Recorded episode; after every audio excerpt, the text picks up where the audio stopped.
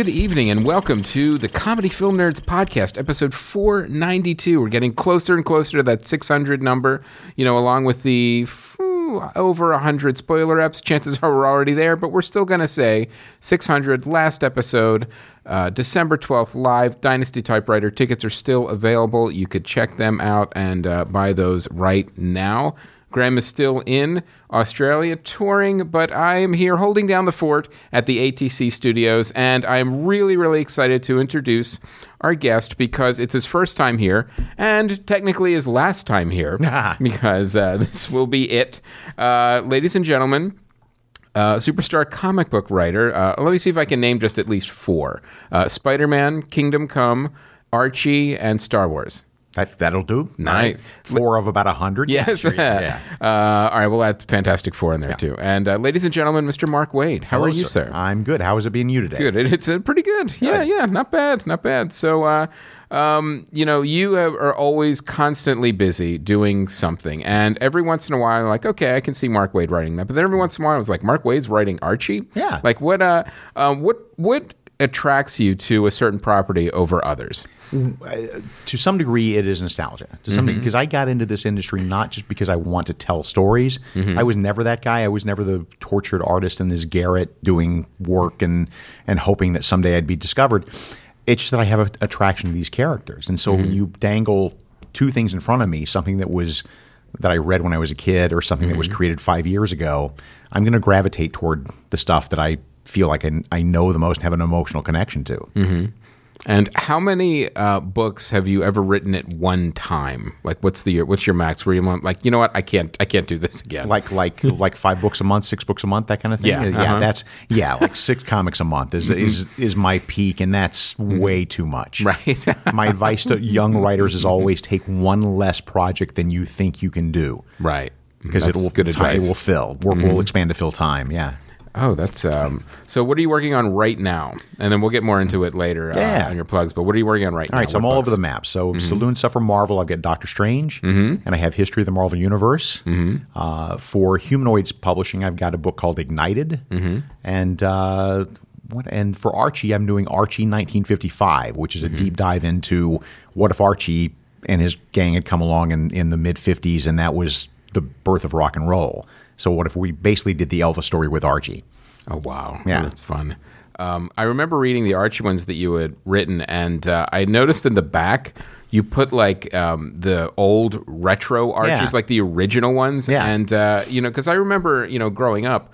Even growing up, like in the '80s, Archie did not look like that. No. like there's there's been uh, quite a um, evolution to Yeah. all comic book designs and characters. But and, uh, but especially with those guys, they've always been pretty keen on staying with the times. Mm-hmm. You know, So, um, well, we uh, we were talking about uh, comic books, and oh, isn't that weird? I actually have a comic book Kickstarter I want to talk to you guys about. No. I know, Mark. I want to thank you so much for the uh, wonderful accolades and the uh, endorsements. It's been really helpful. So, I just want to say thank deserved you. it, absolutely. Um, and uh, right now, I want to let you guys know Rise of the Kung Fu Dragon Master. It is still available. We're about halfway through. It's um, it's going a little slow, so I'd like you guys to really take a look at uh, uh, pledging. That would be great. It ends on the same day as the last studio show of the podcast, so I'd really love to end on a high note and get this thing funded. There's some great, great rewards, like being on the last Comedy Film Nerd show. You can get your name in the book. You can get drawn into the book. So for CFN, for you guys, I think that'd be really cool. It's kind of like a, almost like a yearbook. We could get five of you drawn actually into the book. At the end, there's a great tour of Starburns. so you can see how you know they make all the animation. They do like like you said, they did uh, um, Rick and Morty, Moral Orel, um, Animals from HBO. And there's a lot of really, really great things there. And like I promised, if you guys pledge, and this goes for if you already pledged and you want to do this, that's totally fine too. Um, I will read comments on the air that you guys are putting into the uh, Kickstarter. So I'm actually going to do that right now, which you guys did. And, and as a matter of fact, there is a, uh, we also did uh, questions for Mark too. So one of you guys also wanted to ask Mark Waid a question. So here we go. Uh, Amy Reinhart, Uh, because I couldn't give more before when I was struggling, I can give more now that I'm stable and thriving. Thanks for 10 years of Kitten Hands, boys. I hope this becomes the film you dream it to be. See you in LA regardless. Thank you, Amy. I know we read that last week, but I wanted to read it again. It's, it's, a, it's a great comment. Uh, Adam Hayduck. Looking forward to the new graphic novel. Thanks to both Chris and Graham for 10 years of wonderful entertainment content. Here's a documentary recommendation that I never heard you guys talk about Finders Keepers from 2015. It's about two men fighting over the rights of an amputated leg. So please check that out. How did you not talk about that? I know it's like that's a you know that's definitely a hole in the lineup for sure. We got to maybe the last show we'll talk about that. And Charlie Connor, Chris and Graham, I'm really sorry to miss CFN. I hope you at least at least you guys and Doug will share some should wills come Oscar time next year. Make that a yearly tradition. That's not a bad idea. Maybe we'll see about doing that for sure. And um, Peter Noteboom, here we go. Question for Mark. Okay. Any chance of another irredeemable spinoff or more stories from that universe? Nah, not in the near future, sadly. It's mm-hmm. I I kind of felt like I stuck the landing on that last issue of Irredeemable. Irredeemable was a series about the, the the high concept is what if Superman went nuts? Right. What if Superman went completely berserk and and every other hero on Earth had to team up to try to take down this guy? Uh, and it lasted 37 issues and a couple of specials and some spin-offs and stuff. But uh, it had a definite ending in mind the whole time, and I hit it at the end. And I don't, I don't always stick the landing, but I really felt like I stuck the landing this time. All right, Pete. That's uh, that's your answer. Hope it satisfies you. Hope so, Pete. Thanks for asking, Pete. Um, cheers, guys, and thanks for 10 years of the podcast, halfway to 20. That is so true, Peter. Thank you. Uh, so, like I said, guys, this is we're, we're wrapping up. This is the last Kickstarter. We really like to end on a high note. There's some great, um, great, great rewards there, and also like a lot of you have hit the uh, remind me later button. Actually, more of you have hit the remind me later button than have pledged so far. Uh, I just want to say that doesn't help my anxiety. I think if you guys could maybe pledge a little sooner, that'll help us jump the numbers for sure. Because people watch it and they uh, they also track the progress. And if we can get, we need to get at least halfway there by um, the end of uh, probably another seven to ten days or there. I know we can do it. We are a little behind, but I know you guys have rallied before. I know we can do it, and uh, I really, we really need your help to finish this out. And also, the plans, like for everything else, we play the long game on these projects. Like, can we get this Kickstarter done? Make the actual graphic novel, then we can look into uh, making it into the movie, which is what we've always uh, wanted to do with this property. So uh, check it out. It's really cool. It's a it's a it's a really special project to me, and it really gets dives really deep into the philosophy of kung fu and also you know rick the lead character is a angry fight club fighter he's a down on his luck um, you know small time crook who's known nothing but anger and frustration in his life and as he starts to get into this world of chinese mythology and characters and philosophy and um, what it means to actually fight and fight for something, you know, he starts to kind of turn things around in his life. But it takes a really long time. And of course, there's epic fights, dragons, monsters, and surly baristas. What made that personal to you? That made I'm saying no, I'm serious. Like, what what made you want to write that story, and what made it personal to you? Uh, the reason it made it really personal to me is because I love, love, love stories of uh, people starting off in the wrong place or at the bottom and seeing that wonderful arc of like, okay, there is somebody, there is something there that's redeemable. Yeah. It might be really, really deep farther down, and but it is redeemable. How do we get to it, and how does this person change? And one of the things that we have a, actually a kung fu consultant on the project, Cool. and he said to me, "What's the greatest?" He asked me like, "What's the greatest tenet of kung fu? What's the most powerful kung fu?" And I didn't know. And he goes to me, "Turning an enemy into a friend." Ah, oh, good. And it's not beating the enemy; Right. it's coming to that understanding and with each other and turning that enemy into a friend. And I thought that was such an amazing philosophy, and I really felt like uh, we could use a little bit of that. I was gonna right say you're pretty topical. Yeah, yeah, yeah, And you know, speaking of uh, a philosophy that's what thousands of years Yeah, old, yeah. so so it's uh, and also on a personal step, it's like as being in entertainment, it's a lot of frustration, it's a, and that a lot of time turns into anger, and and you just get angry at the world, like why isn't this going or why isn't this working? But that's that's the nature of the beast. That's Yeah. what it is. It's like you know, you have a ton of books, uh, and, and, uh, you know, I, I was talking to uh, another comic creator uh, today. Um, uh, Jimmy Palmiotti, yeah. who we know, and he he had said to me, he's like, you know, everyone sees the successes, no one sees the failures, Right. Yeah, and because there's you know a thousand different things that we've worked on that no one sees because it didn't go any further, and. Uh, um, so we'd like to get one more in the win column by the end, as we wrap yeah. up. yeah. Fair enough. So, um, so I'd really like you guys to uh, take a look. Rise of the Kung Fu Dragon Master. You could get to it uh, from the Comedy Film Nerds homepage, or just go to Kickstarter and search on it. Like if you just want to throw twenty down for a uh, uh, digital, or there's even like a five dollar one. Like if you're like, you know what, can't really afford it right now. Five, everything helps because even a low pledge helps the pledge numbers, and that also looks good as well. So there is my um, my pitch and plea to you guys. Please help me get to the end for this Kickstarter as we wrap everything up, and it'll be a great story, and I think it'll be a uh, something you guys will really dig and enjoy. And you know, if you've known me for the last ten years, you know "Oh, it's gonna have dragons in it. Of course it is. No matter what it's gonna be about, it's gonna be somewhere. There's gonna be dragons in it. So thanks, guys, and. Um, uh, we'll see you. Uh, no, I'm not closing. We just started the Yeah, show. So, just- what, I'm yeah, I was about to wrap it up. All right, thanks, Mark. this? Yeah, yeah, yeah. Mark flew in from Florida. so that's so. Um, all right, Mark. Let's talk about some movies. Okay. Um, I saw the movie The Good Liar. If you're familiar with this film, this is an Ian McKellen film. yes, I'm with, familiar. uh, I haven't Helen seen it yet, but I'm really interested. It was really um, one of those movies I didn't know a lot about. Like, it's not one that I like studied the trailer or the or the um, y- you know the synopsis. I just knew it was about aging con artists. Right. That was that was. I'm like, that's all I want to know going into this movie. And I'm watching this movie, and unfortunately, it's a little uneven. And uh, it's directed by Bill Condon, who uh, and it has the same screenwriter as Mr. Holmes. So they all kind of came back together for this film. Right. But it it started off as almost like a lighter tone, like almost Hmm. like a um, uh, like a sectogenarian um, dirty rotten scoundrels Yeah, kind yeah. of thing. You're like, okay, everyone's kind of trying to con the other person. Like a caper okay, film. Yeah, yeah, Yeah, and then.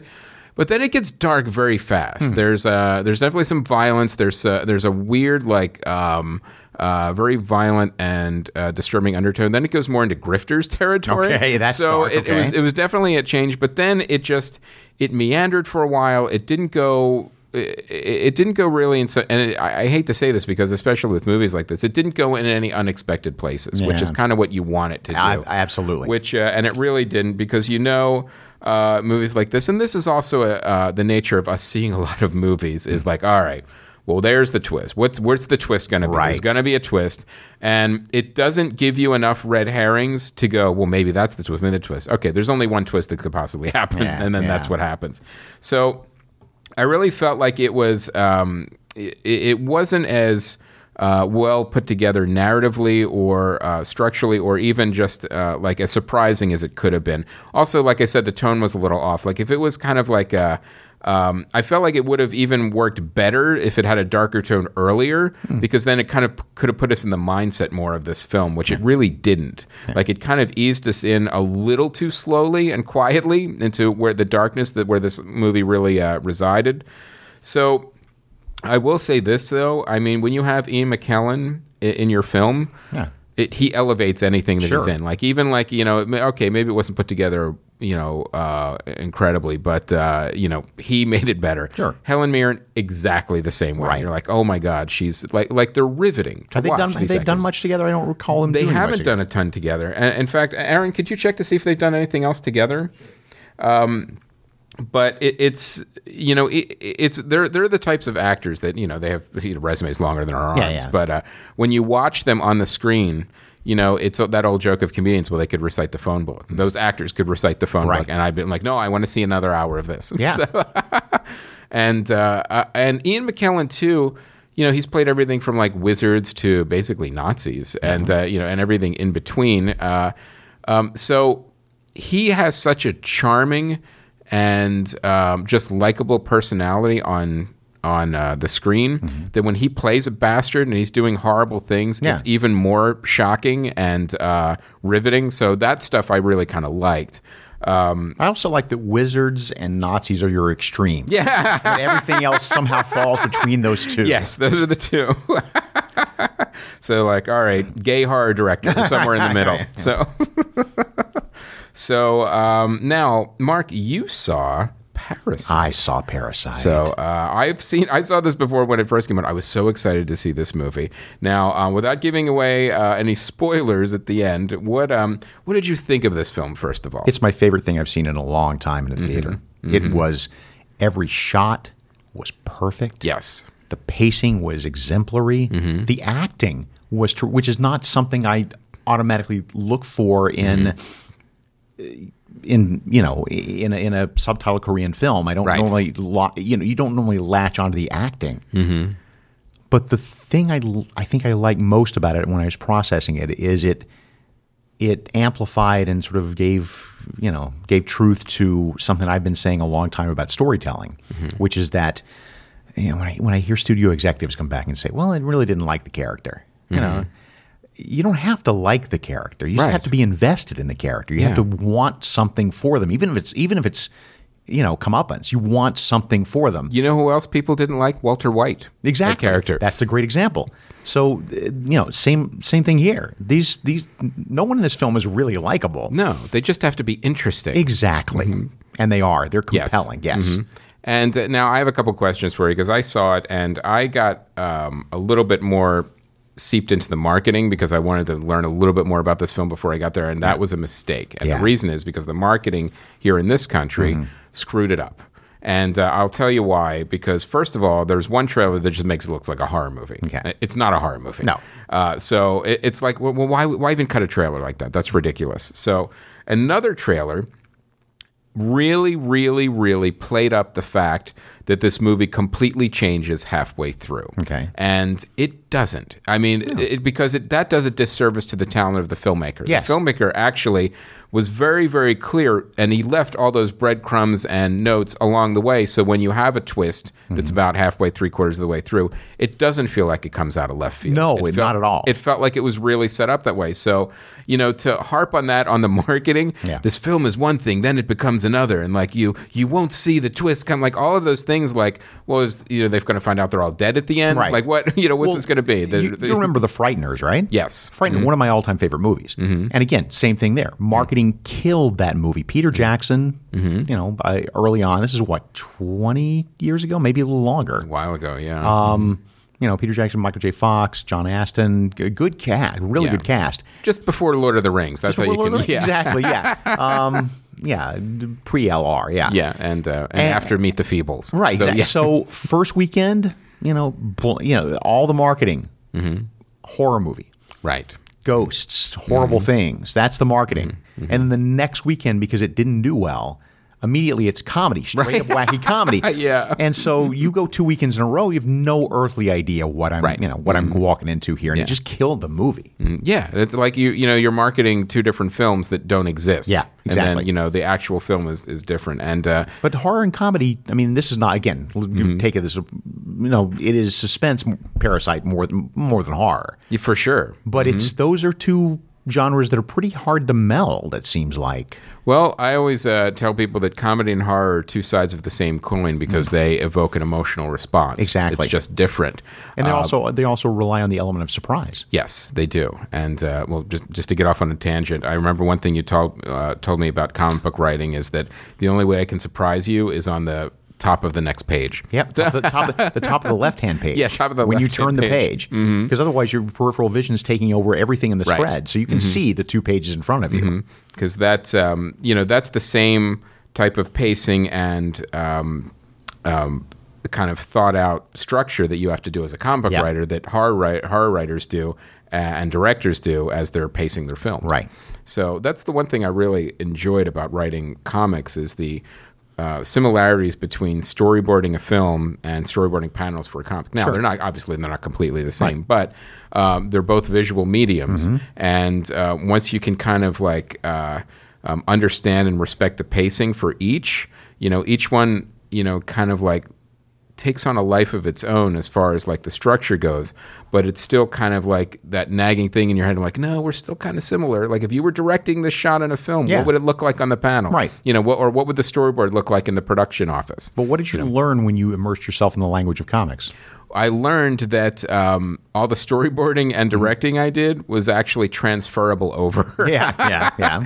And uh, the one thing I really liked, and this was something that uh, I don't see a lot of. You know, there's a lot of there's not a ton of comedy in comic books. Right. There's um, there's some, and I always found that like. Uh, you know, when it was done well, it was done really well. Yeah. And when it was done mediocre, it always seemed to me like a pacing problem. Mm-hmm. Like the the panels should be paced like a comedian telling a joke. Sure. And uh, once that, like I had a lot of panels in Long Ago and Far Away where, where they were just pregnant pauses. Like one character would just look at the other. Mm-hmm. Right. And uh, to set up kind of like the the joke. Um, so I I feel like there's a um, there's definitely a rhythm. There's always a rhythm to comedy, whether it's in comics, stand up, movies, TV. There's always there, and uh, but it has to be like respected in the way that uh, each medium will have its own different pacing. But there is that universal language of uh, you know setup, punchline, Right. and then how it's delivered. Right. And uh,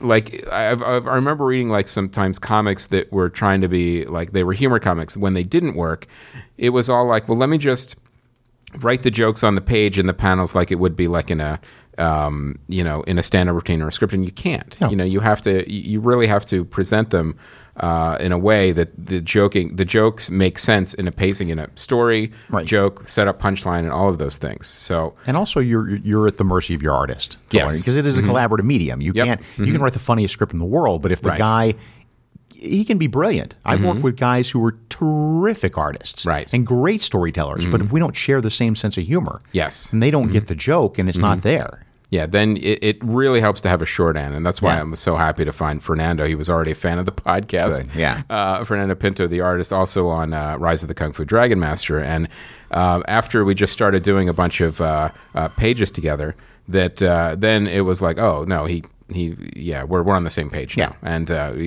with the everything from the pacing to the setup of the jokes to even like uh, uh, when I started working with the letter, because then that's a whole nother Mm-hmm. Yeah. thing. You have to Yeah. set up the way the letters, the lettering, the balloons are set, the way they get broken up, and the way the jokes get delivered there too is another completely different animal. But then when you start with a shorthand with them, the the downside is then you don't want to work with any other people right? No, once you find your dream team, you you, you latch onto these guys. Yeah, yeah. Because now you've worked with what th- probably thousands of people. by now. really like hundreds and hundreds and hundreds of people. Yeah. And uh, like, what's your learning curve when you start to like work with a new uh, either letterer or artist or color or anybody? it's it's all along it's can you tell a story mm-hmm. you know it doesn't have to be my story my feeling is it's my story when i write it mm-hmm. but it's one because it's a collaborative medium it stops being my story once i hand it to the artist at that point it's our story so if you're as you say if we're on the same page if you are telling the same story maybe from a slightly different point of view or slightly different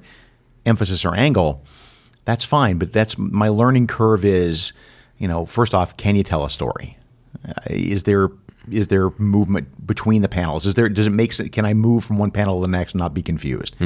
And then i'll you know if you can't do that can you at least draw you know everything because that's the other mm-hmm. thing too in comics you you're called upon to draw everything from horses to grocery Yes. stores to mm-hmm. you know ancient ruins mm-hmm. and i need to be able to know- Sometimes in the same panel. Exactly. So I need to be able to know you can do that too, Right. Mm-hmm. because it does. Otherwise, because the advantage of comics has always been the unlimited budget in Mm-hmm. Right. Mm-hmm. terms of the, the visuals. Yep. Well, I, can't take advantage of that if you can't draw, you know, uh, uh, State Fair or whatever. Mm-hmm. Right. a- yeah. And uh, Um, you know, a guy sitting in his desk in an epic uh, science fiction space fight with a bunch of uh, you Yeah. know starships in it, then that's uh, uh, it may not cost more, but the artist is going to you know spend a lot of time equity on the bigger space battle. Oh than- yeah, than the, the one the word ar- just hate the most is Yeah. army. That's Yeah, the, yeah. the number one point. Yeah, or um, you know filled landscape. yes, yeah. Baseball stadium. Yeah. yeah.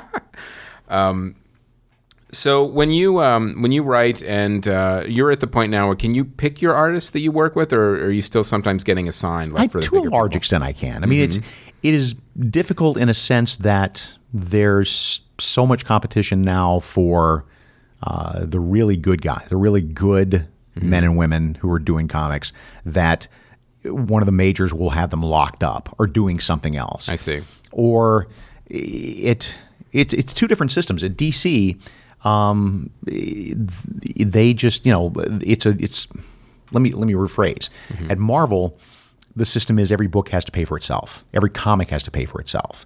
So if eh, they go into it with projections of okay, we're going to launch this new series, but we kind of know that this series is not going to do as well because it's not a marquee character or whatever. So they can't be lost leaders for like another. Right, they can't be lost leaders, which I which I find unfortunate because it seems like the, DC is not that way. Is what I was trying to say earlier. Is DC Right. was not that way, uh, which gives you it's more of a network model of a rising tide floats all boats, Oh, okay. and you get the you know you can hang on to Mm-hmm. Seinfeld for and watch it grow, or you can hang on to Dick Van Dyke Show and watch it grow. That surprises me because uh, Marvel seems less worried about it with everything Yeah, they're yeah, yeah. doing, and uh, you know, especially now with Disney Plus, It's just a it's just, you know, a, it's just a weird way of doing. Mm-hmm. it. So that said, to answer your question, you know, I to a large extent I can say, yeah, this is the guy I want to work with, or this is the guy I Right. Mm-hmm. want to work with. But to some degree, hands are tied when it becomes a project like Invisible Woman, which Mm-hmm. I did a mini series about the Fantastic Four character Invisible Woman. Mm-hmm. Well, we know that there's not going to be a blockbuster seller.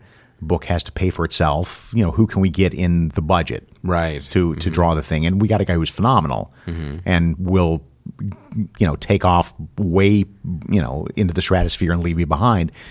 Fine, but that's what we had to do. So it's it's kind of a mix. oh, interesting. That's a long answer to your question. Yeah, but a very insightful one.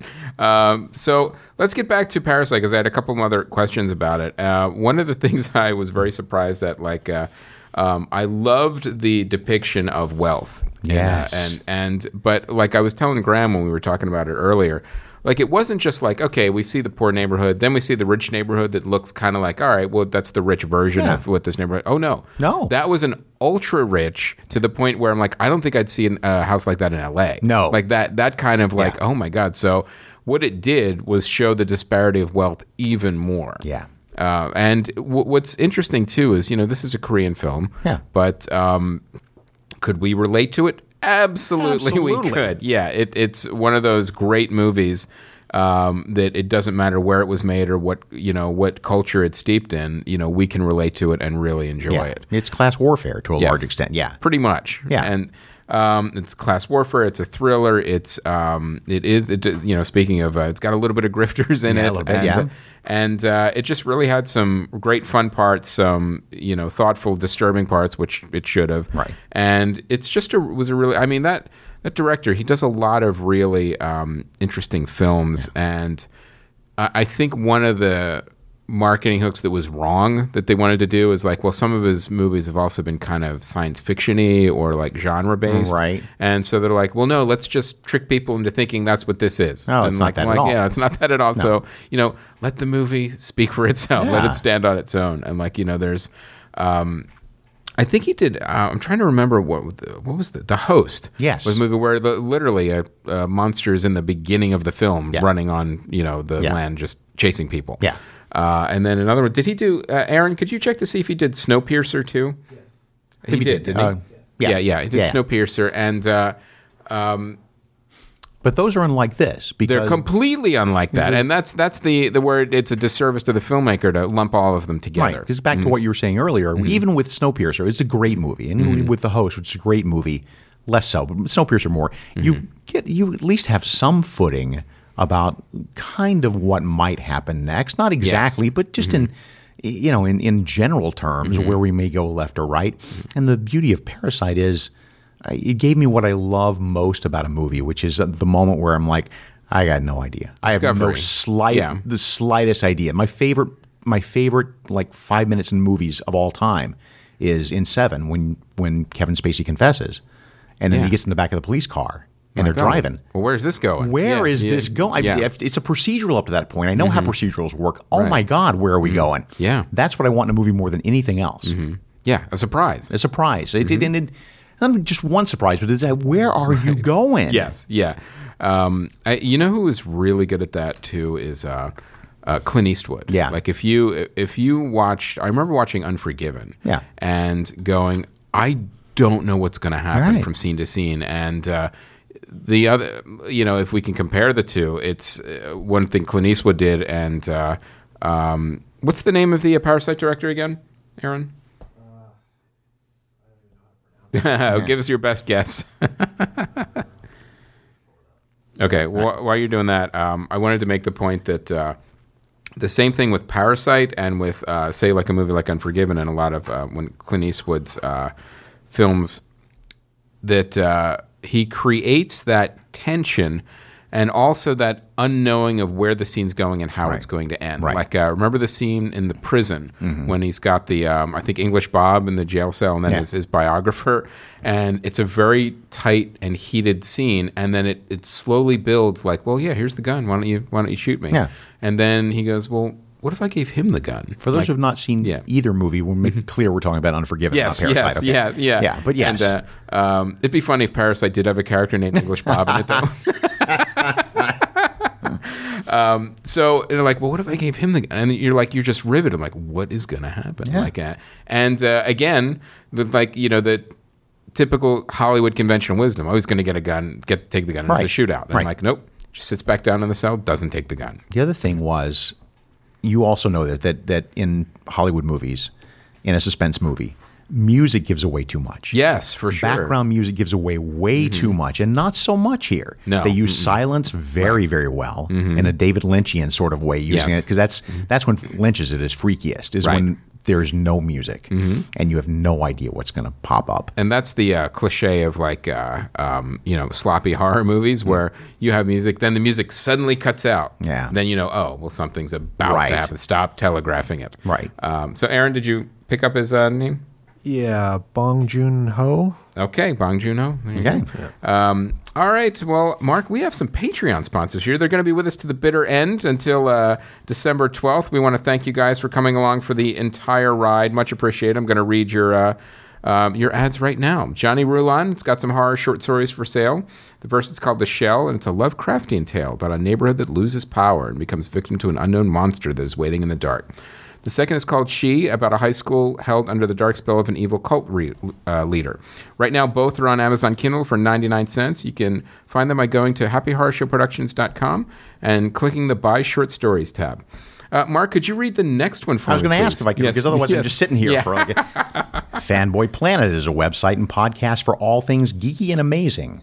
Check out Fanboy Planet for your comics news, your movie news, TV news, and amazing interviews with industry insiders and artists. Fanboyplanet.com. Uh, well, you do have that radio. I do have that Yeah, radio. I can put it on, yeah. Uh, coffee over Suicide, a dramedy podcast about mental illness and choosing life over death, one cup of coffee at a time. New episodes every Wednesday and Friday, wherever podcasts are fi- found. Find out more at coffeeoversuicide.com. And uh, the Art Podcast with Rebecca Evans. Thanks to Comedy Film Nerds for all the laughter and movie reviews. Looking forward to seeing what's next. Thank you, Rebecca. When we move past hesitation and we're true to ourselves, we find our own art in life. Hear inspiring interviews at theartpodcasts.com. And do the next one? Yeah. Tony McFadden's 14th book is a gritty Australian noir. The murder of Jeremy Brooks pits small town Australian PI Dan McGuinness against corporate greed and corruption. A Sydney surgeon hires Dan to find her, her husband's killer. The cops think it was a mugging gone bad. She thinks it was a hit. More info at tonymcfadden.net slash JB. You know, when you read it, it actually makes me want to buy it more. Good, okay. Uh, from Andy Bowman, every week on the Geek 101 podcast, Ariel and Andy get together to discuss, critique, review, and sometimes bicker about the latest in geek news and pop culture. Become a listener and join the conversation by listening to the Geek 101 podcast wherever you download your podcasts. And uh, You take that one. all right, I'll do this one. Jerome Sullivan, Calling on Hollywood, and Netflix, Disney, HBO, Amazon, YouTube, and Apple Plus, uh, or Apple TV. It's I don't know. Did they call it Apple Plus, the new streaming Yeah, service Apple that no Plus, one yeah. cares about now Right, once yeah. Disney came out? Right. Uh, I, I urge you to go to jcsscreenplays.com to check out the briefs of my completed movie and television scripts, including a murder mystery, sci-fi action thriller, coming of age musical, a horror, rom-com, and more. Check out jcsscreenplays.com, jcsscreenplays.com. We've got a contemporary classical composer who writes music people actually like. Congratulations to comedy film nerds for 10 wonderful years of podcasting from davidhynek.com. And Scott Goki, we're still waiting for, uh, or Goecki, we're still waiting for your ad, uh, but uh, there's not, there's still time left. Get it to me, and I will read it.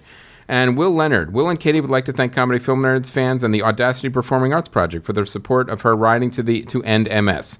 We would like you to know that she's riding again the Bike MS Bike Texas, now new course from Houston to College Station. All proceeds go to help people who are living with MS as well as going to find a cure for this debilitating disease. Please go to willthetd.com slash can to find a link to her donation page. That's will, W I L L T H E T D dot com slash can to find a link to her donation page. All right. So we've got some trailers. now, Ah, Mark. trailer time. Yep. Excellent. And this is one. Um, you know, this makes complete sense to me that they would keep making these movies. Yeah. Uh, some SpongeBob SquarePants action. Sponge on the Run. All right, we're gonna play it. We'll, we'll see. Uh, we'll see. Uh, where are gonna go from here? I'm just worried that if I didn't see the last SpongeBob SquarePants, You'll be movie, confused. I, yeah, I may not. I may not be able to uh, follow the story. Oh, why are they playing these dumb ads? I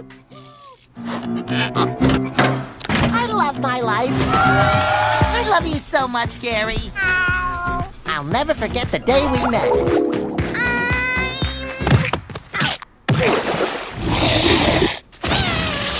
Ready! Little 3D animation. Hello, little snail. What's your name? Gary, huh? Do you want to be friends? Me too. Gary, I'm home. Gary? Gary Bear? Gary? Oh, Gary! Have you seen Gary? No. Nope. Nope. Gary's been snail mapped. Gary! This summer, the search begins. Friends don't let friends go on dangerous quests alone! with all new faces.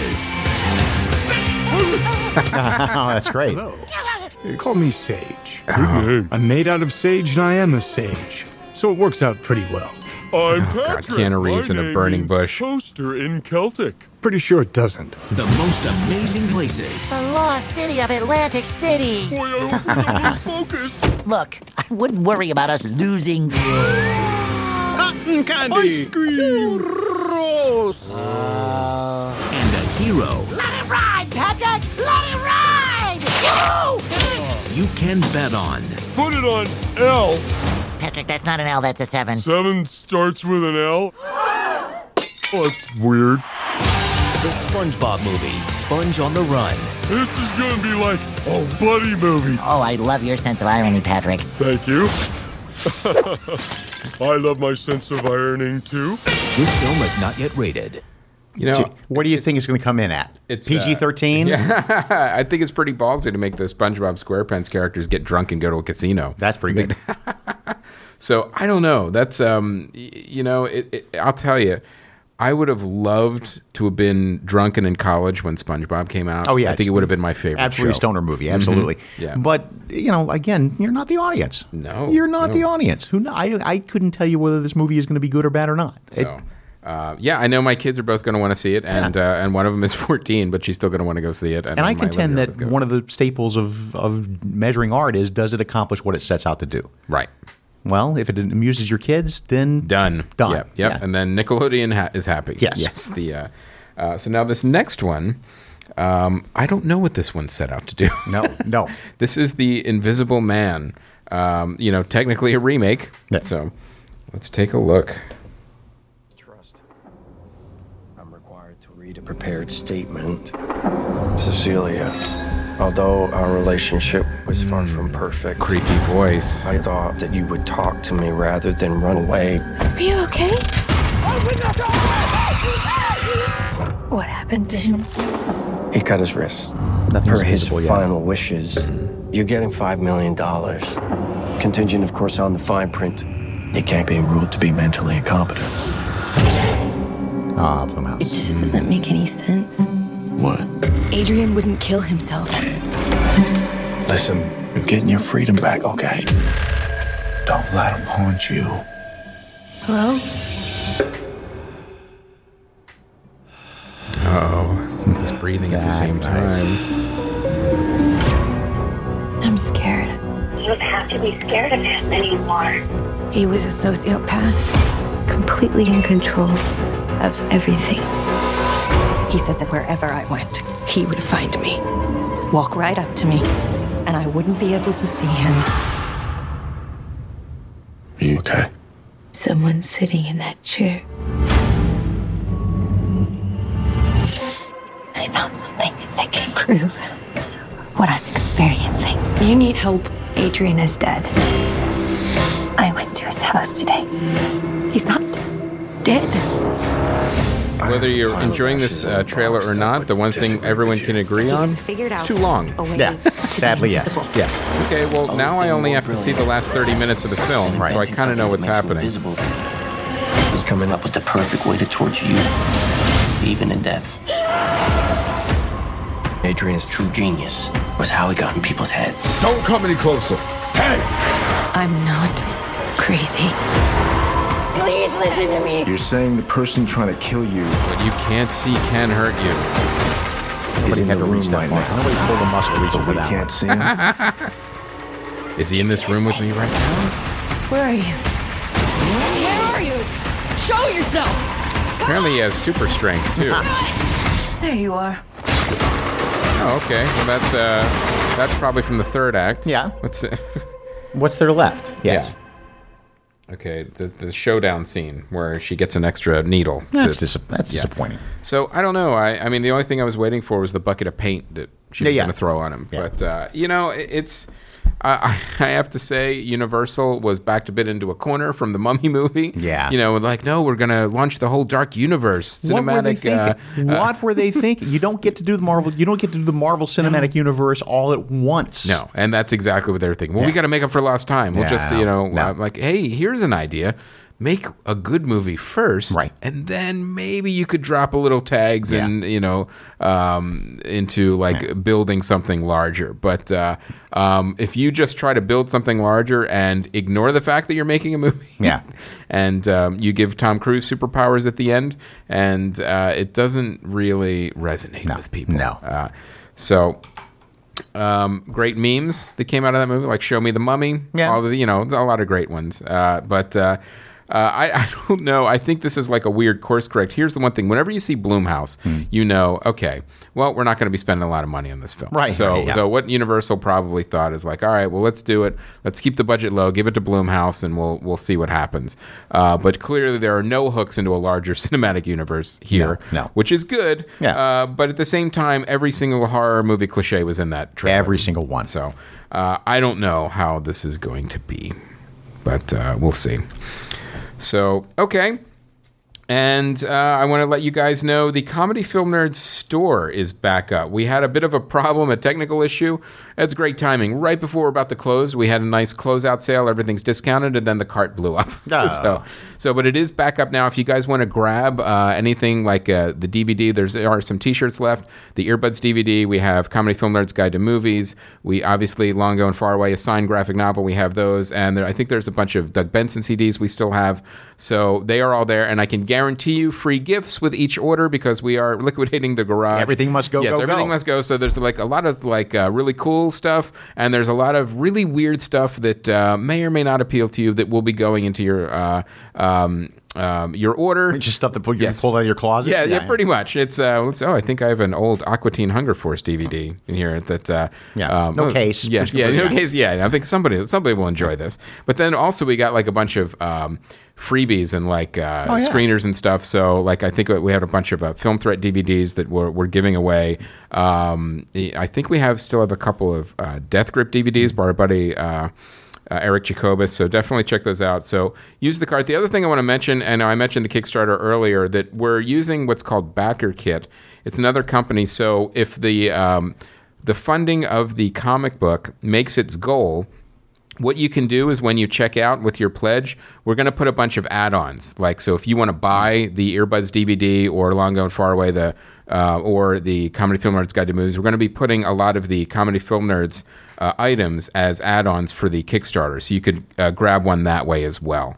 So uh, check the cart out. It is back up. Everything is discounted. We were going to do a Black Friday sale, but then realized, oh no, I already dropped the price and everything. Yeah. So it's Where are you gonna go it's from good. there? Yeah. technically it is a Black Friday sale that will last until we close, which will be uh, December 15th. We will shut the cart down. So uh, check it out. It is open. So oh, one of the things uh, I wanted to talk about before we get into DVD and Blu-rays is um, have you gotten Disney Plus yet? Yes. It's uh, it's phenomenal. It really, I could, I could spend all day there. I mean, I really, I, yeah, Yeah. and and uh, you know we have uh, two kids, like I said, and it's literally like okay, the 11 and 14, 14 year old girl and 11 year old boy. It doesn't matter. There's tons of content Yeah. for both of them. No. Like my daughter is watching all of the old shows that she grew up with, like Shake It Up and like the Disney ones, Yeah. and and my son is watching all the Star Wars content. This platform So- should have been called Yeah. Peaceful Road Trip. Yes, exactly. Yeah, this uh, this is going to keep the kids quiet for Forever, days, exactly, for yes. days. Uh, so. Uh, one of the things I went to see uh, on Disney Plus, as I wanted to check out, was do you remember a film with Tom Hanks, Saving Mr. Banks? Yes. that was the the making of the uh, Mary Poppins movie, and I found this movie absolutely fascinating. I, I'm Yeah. I'm really intrigued by the premise. I, Yeah. I never saw it in the theater, which was a shame. yes, But I tell me, tell me more. Yeah, what what what it is is it's basically it's the story of how uh, I think P. L. Travers was her name uh, wrote Mary Poppins. Um, didn't want to sell the rights to Disney. It took Disney twenty years Wow. to get the rights. And which, uh, first of all, I find fascinating because there's no studio executive uh, in existence that would like spend more than a day. I'm like, no, okay, we'll find Well, there's another also IP. no studio ex- executive in existence who's going to be there for 20 years. No, exactly. Yeah. So that that that uh, all already we're seeing like. Did that did that really exist? Did that happen? Like, oh yeah, no, that that really was. Uh, there, Walt Disney actually ran his own studio and made decisions, and uh, um, it's one of the things that he really uh, wanted to do. And uh, so she was incredibly difficult to deal with. Like, didn't want animation, didn't want anything, you know, because this was such a uh, personal story to Sure. her. And what I found fascinating is because I didn't know the story or her story, and she had a terrible childhood. You know, a father that was an alcoholic and couldn't keep a job in a bank, lived in Australia. Uh, they went from uh, being fairly well off to basically living in poverty. And uh, when her mother's sister came to town, that's who she based uh, Mary Poppins on, who basically kind of came and took Oh, care of okay. everyone as as the father was dying of. Um, uh, I, he didn't die of alcoholism, but I think he um, it didn't help. Contributory yes, factor, Yeah, yes. it, it didn't help. Um, I think he died in his early 40s, I believe. So when you see how difficult she was to work with, um, the movie does a smart thing of like showing you why. Yeah. Like this is why she is this way. She's not just being a difficult artist. This is this is what she dealt with. This is why she's protective of these characters. Um, in real life, because I was reading uh, some articles about it, I'm like, yeah, she was that difficult. And Disney, because you know, as the great persona of like this kind of benevolent, um, Right. you know, creator, he was also a very shrewd businessman. Yes, he was. so it, it goes into a couple really interesting things of, uh, but not far enough. It should have, but it was a Disney movie. It's not. Sure, going to get that It's not gonna be that- Yeah, yeah. not a documentary. No, Yeah, it's yeah. not. Um, like, uh, you know, he didn't have the rights to the. It it took them weeks of her being there in the studio, going over songs and everything that uh, uh, for them her to finally sign the rights over. Because as they were going through, like the songs and the storyboarding and all that stuff, she was making all these demands, and the the composers and you know all the other creatives were like, "Well, why are why, why are we uh, doing everything she says?" And then one of them goes. He doesn't have the rights, does he? Ah. So, um, but then when the rights were uh, sold, finally, um, she had uh, control over the script, so Okay. she could have script approval. However, and this wasn't in the film that I found very interesting. Like at the um, when she finally got to the premiere, they didn't invite her to the premiere. She actually came and invited herself Oh. because she was so difficult to deal with and like didn't want animation and all this blah blah blah. Right. Uh, so.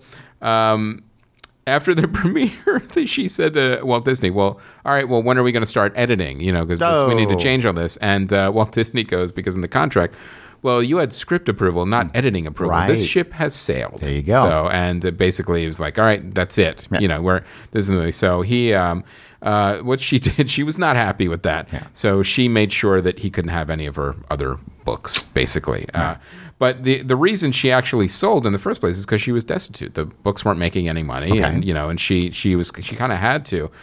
But there is the other side of that. Like if you're an artist, you know, when you sell your thing to somebody, expect them to do what they want with it because that's what they're paying you money for. Right. And they gave her an advance of hundred thousand dollars, Which now, in 1964 yes, was right, a yeah, fair amount yeah, of money. Yeah, yeah. um, so there's, you know, there, there's always the as, as artists we say to each other, well, well um, if you don't like the deal, don't take the deal, or don't, you know, or uh, you know, oh, you, you're going to complain about how it uh, how it turned out. Did you give back the money? Well, almost Yeah. all my stuff is done work for hire. Yeah. almost all Mhm. of it. Mhm. And it's you know you want to be invested, you want to be Yeah. you know you want to spearhead and, Mm-hmm. and and protect your stuff, but at the end of the day, they're not your toys. it's the most difficult things one of the most difficult things for artists to reconcile. For me personally, too. It's Sure. like because you always in your head anything creative, you're like, well, this is how it should be, and Right. this is how it, you know, this it would be perfect this way. I'm like, yeah, but what if we change and do this? I'm like, well, I, I don't know. It's it's better this way. I'm like, uh, but yeah, we're but we bought it, so we're gonna we're gonna Right. kind of do it this way. And uh, um, for me personally, that's sometimes those are the hardest things to let go. Like Sure. even just when it's something like, why are they making that change? Yeah. Um, so it, it's a really interesting and fascinating story. Uh, obviously, it glosses over some things. Sure. And there were a couple of really missed opportunities. Like one of the composers, um, Sherman Brothers. uh, I, I, oh, I can't remember now. It was one of the guy from The Office played a, one of them, and uh, they did "It's a Small World" and Yeah. like yeah, it, it's, it was probably it had to have been them. Yeah. yeah. Um, one of them had a limp, and she goes, "Well, why? Why is he limping?" It's like, "Well, he was shot." And uh, she's like, "Oh, all right. Well, that doesn't surprise me." And then it's literally like it's just showing her being mean, Yeah. but it's completely glossed over. It being an amazing character moment. I'm thinking, well, wait a minute. As a viewer, Yeah. I'd like to know a little bit more about how he got shot in the leg. Yes, And, I uh, would. turns out he was uh, World War II, Purple Heart, wounded in action. I'm like, well, that I think is a fairly interesting character. Yeah.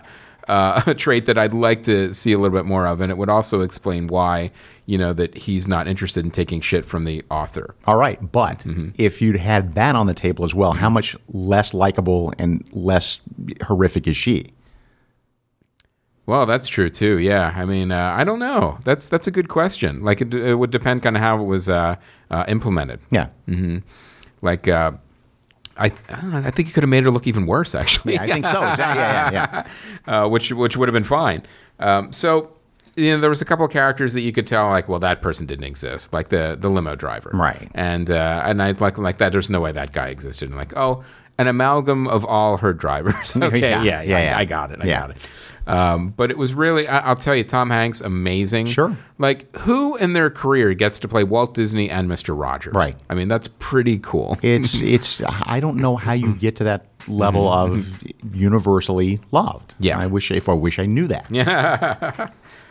that would make things easier. That would make my life much easier. Yes.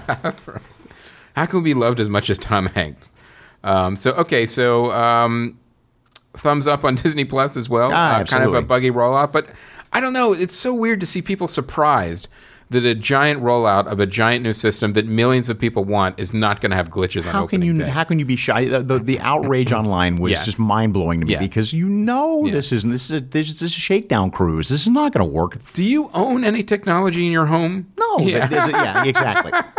You know, Do you know how it works? Do you has everything always worked perfectly all the time? I'm sorry you've been waiting 18 months to see Mandalorian, Mm-hmm. Yeah. and you can't. You know, it doesn't feed right, but that's the way it's going to go. Yeah, and the fact that they fixed everything so quickly, I was like, oh, this is going to be down for days. Yeah. And uh, no, next day, I'm like, oh, everyone's watching Mandalorian. And actually, honestly, I had no, Mm-hmm. I had no problems with it at all. And as luck would have it, I didn't plan it this way. I just happened to be awake at you know whatever three in the morning or whatever Right. it was Pacific time, and so I was right there when it when it launched. And I spent a couple hours with it. I didn't have any trouble with it at all. But then again, that was in the wee hours of the morning, and Mm-hmm. Right. you know, I don't know. Well, let me uh, ask you one other question because as we're talking about Mandalorian before we uh, get to the, the final segments here, um, you've been writing some Star Wars books. Did Princess Leia? Yeah. Yes. And uh, do you have like an entire Bible of where this is what you can do, this is what you can't do, this is how it will tie into these shows? Do you have to put hooks in with like, you know, something upcoming? Like, what, what's your like mandates when you write these? This was a little tricky because when I st- this is a couple of years ago. So when I started, we had not seen episode seven yet. Okay. And so with issue, with issue one, they gave me pretty free hand. Mm-hmm. With issue two, a few notes. Mm-hmm. By the time we got to issue five, the final issue, it was just covered in notes because Wow. they, they now oh we finished with episode seven. Now let's turn our attention to you. um, but it would nothing really made nothing made the story weaker. Mm-hmm. Nothing. I mean, it was some of it was just change for change's sake. You know, that people Yes. Mm-hmm. will sometimes just put their thumbprints on it just to prove that they're doing something. Right. But eh, you know, I also know, and again, again because I've been working on you know IP for such a long time, I know instinctively where the rules are. Right. I know sort of I know where the guardrails are, and so I'm not. That's one of the reasons you hire me is you know I'm not going to create problems for you by suddenly having her in a three way or whatever. You know, you know. So that's the extended cut. Of the Yes, comic? extended Yeah. cut, yes. Um, so now, are you um, like? Did they were any of those changes, especially in the last book, mm-hmm. like? Well, we needed to tie into this movie. property Luckily more? not. Okay. Luckily not. Mm-hmm. Wa- I do, you know, talking to the other guys who are writing Star Wars books, the, Mm-hmm. the trouble they get a lot of times is mm-hmm. they'll get notes that cryptic notes that say you can and can't do this or you need to change this for the but they we can't we can't tell you why. Oh, because something's coming. Down something's coming and we can't tell you. You're not at that level of, you know, of, of discovery yet. So you don't, you don't have the security clearance. Right, for that, exactly. uh, Yeah, yeah, yeah. for the story meeting. So, very cool. Um, all right, and coming out on DVD and Blu-ray, Dora and the Lost City of Gold. Um, I don't know exactly who this movie was for because uh, my my kids were uh, older enough for it, but it wasn't for little kids either because they aged up Dora. So Oh. I'm not exactly sure. Like I think the target was I don't know for sure. It's like people that grew kids that grew up on Dora but now were older but still wanted to see Dora. Old. I, right. I don't I don't, I don't know. know. Didn't do that well. Okay. And the next movie is Blinded by the Light. This is when the Pakistani teenager in the 80s discovers Bruce Springsteen music. Now, I haven't seen this, but Graham said it was fantastic. I liked I loved Yeah. it. I mm-hmm. loved it. Mm-hmm. And this last movie, I had to look this up because this can't be. I was like, this can't be the same movie. Cold War. This is the one that was nominated last year for the Really? Academy Award. It's finally coming out on DVD and Blu-ray. It took that long. Yeah, so there must have been some weird like, Yeah. rights issue or something. But uh, that, um, you know, uh, Endgame came out quicker. Right, on yes. DVD and Blu-ray. So uh, I'm not sure what the holdup was, but it's another one that was um, Academy Award nominated film. It looks great. I haven't Yeah. seen it yet. Uh, premiering this week, Frozen 2. Now, as an adult without children, did you see Frozen 1? Sadly, no. You have? Oh my gosh. I'm an adult without children. Yes. it would be, it'd be sort of borderline creepy if I saw it by myself. But, uh, But no- these movies, though, like uh, Frozen Two and like like Moana, like they and all the Pixar movies, they they have a built-in audience of people without kids that go to see these Yeah. films too. And uh, not every kid movie's like that, but you know, they Disney and Pixar have figured out that formula. Yeah. And I remember too, like I, I saw, I remember seeing Moana with my kids, and then we went out to dinner, and then there was a, a young couple next to us, and they, they were talking about they were going to see go see Moana next because. Um, uh, the because of the music, they were interested in the music because Okay. one of the composers from Hamilton was Yeah. uh, was was uh, doing the music. So, um, this is the kind of movie that I want to steer clear of the movie theaters for it this weekend, but I know I'm not going to be able to. I do want to see the movie. I think it looks good. I loved the first one. I thought it was great, and uh, it- it's it took a couple of years to make uh, from Frozen one to Frozen two. It was definitely intentional, but I think this is going to be one of the highest grossing movies of the year. Oh, yeah. it's gonna it's gonna like break crazy records. And um, the next one is Beautiful Day in the Neighborhood. It that's an interesting one. It's kind of counter programming because kids are gonna have no idea who Mr. No. Rogers is. This is more for our our age who grew up watching Yeah. Mr. Rogers Yeah. and don't want to deal with the kids in Frozen. So I'd be really curious to see. Like, I'm going to see if I could get one of my kids to go see this movie with me to see if they have any interest or if they. Uh, I would love um, to know see- that. I would yeah, love to yeah. see what the yeah. As of now, no. Right. But I'm going to see if I can convince one of them to see. Um, like, well, you sure you don't want to see this? Like, no, I'm frozen. Okay, You can we'll bribe them, right? Yes, I can. Yes, indeed. I have. Uh, um, yep. And uh, right now they're still cheap. It's uh, Mhm. it's just chocolate right now. Right, right, it. yeah, it's not a car or anything yet. Right.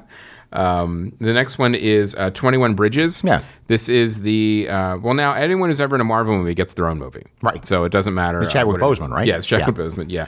He's, um, he's, uh, apparently he's shutting down some bridges. Yes, he's busy torching bridges behind him. Yeah, yeah, he's and uh, you know to stop some. Uh, th- this is another movie that is really dependent upon the charisma of the star, and he is great. I love Yeah. him, but again, it's like okay, well, there's there was a heist gone wrong. There's a conspiracy, seems to go all the way to the top, Right. and then we have to uh, catch these guys uh, by shutting down all the bridges. Right.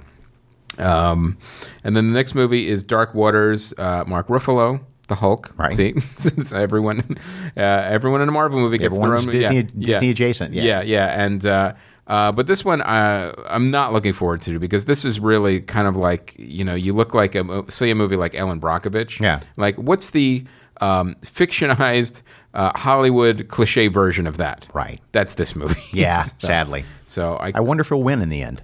Yeah, um, I don't know. It's like you know, there- the odds are stacked against him. No. because he's turned on his own corporation, Ah. and uh, it seems like the people running this corporation are soulless, money-hungry assholes. No. so and they don't even care about the environment. I Mark, I don't believe you. yes, I don't know.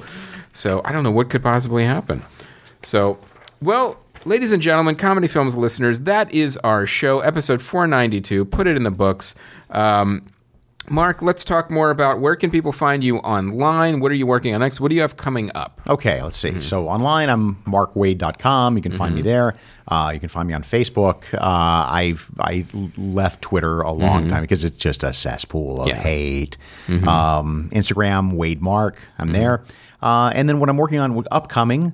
Again, uh, we're relaunching Doctor Strange, relaunching it with a, a, whole new take on the character, and that comes out in at Christmas time. Oh, can you give us a little uh, preview? Like, what what's different about the What's different is that uh, his whole his whole backstory is surgeon ruins his hands in an accident, has Yes. to learn magic. Well, we've given we've given him his hands back. Oh. We've given him the use of his hands back, and it's not a blessing; it's a curse because now he has to decide every moment: Mm-hmm. Am I going to put my attention on the the kid on the table who needs me? But if I do that, and Dormammu is trying to Mm-hmm. breaking down, you know, Fifth Avenue, what do I do? I'm I'm Mm-hmm. know, the only guy who can handle both, so he's got to juggle his time a lot more efficiently. Now, how um, closely related or, or detached are the Marvel Cinematic Universe for, with the mandates with writing the comics? The beauty is Mm-hmm. Kevin Feige has always understood that the you don't put the cart before the horse. Mm-hmm. That the comics need to be good 1st and then the movies will follow. Uh, Anything that bleeds back. That'll from, never work. I know. Well, the thing, the, the only stuff that really no one's ever come down the hall that I remember and said, "Okay, we did it in the movie this way, so you've got to do it this way." Mm-hmm. Right. It's more that. You know, we all see Robert Downey Jr. as Iron Man, all the writers of, of at Marvel, and we're like, okay, well, now we can't imagine him Tony Stark in any other voice than that. Right. Mm-hmm. So that seeps in. Oh, the, the Doctor Strange's cloak is sentient and kind of like a dog. Cool, I'll Mm-hmm. do that. That's the stuff that bleeds in, but nobody comes down, which is great. Nobody Mm-hmm. comes down the hall because they understand that's still the wellspring from which all this stuff goes, the comics.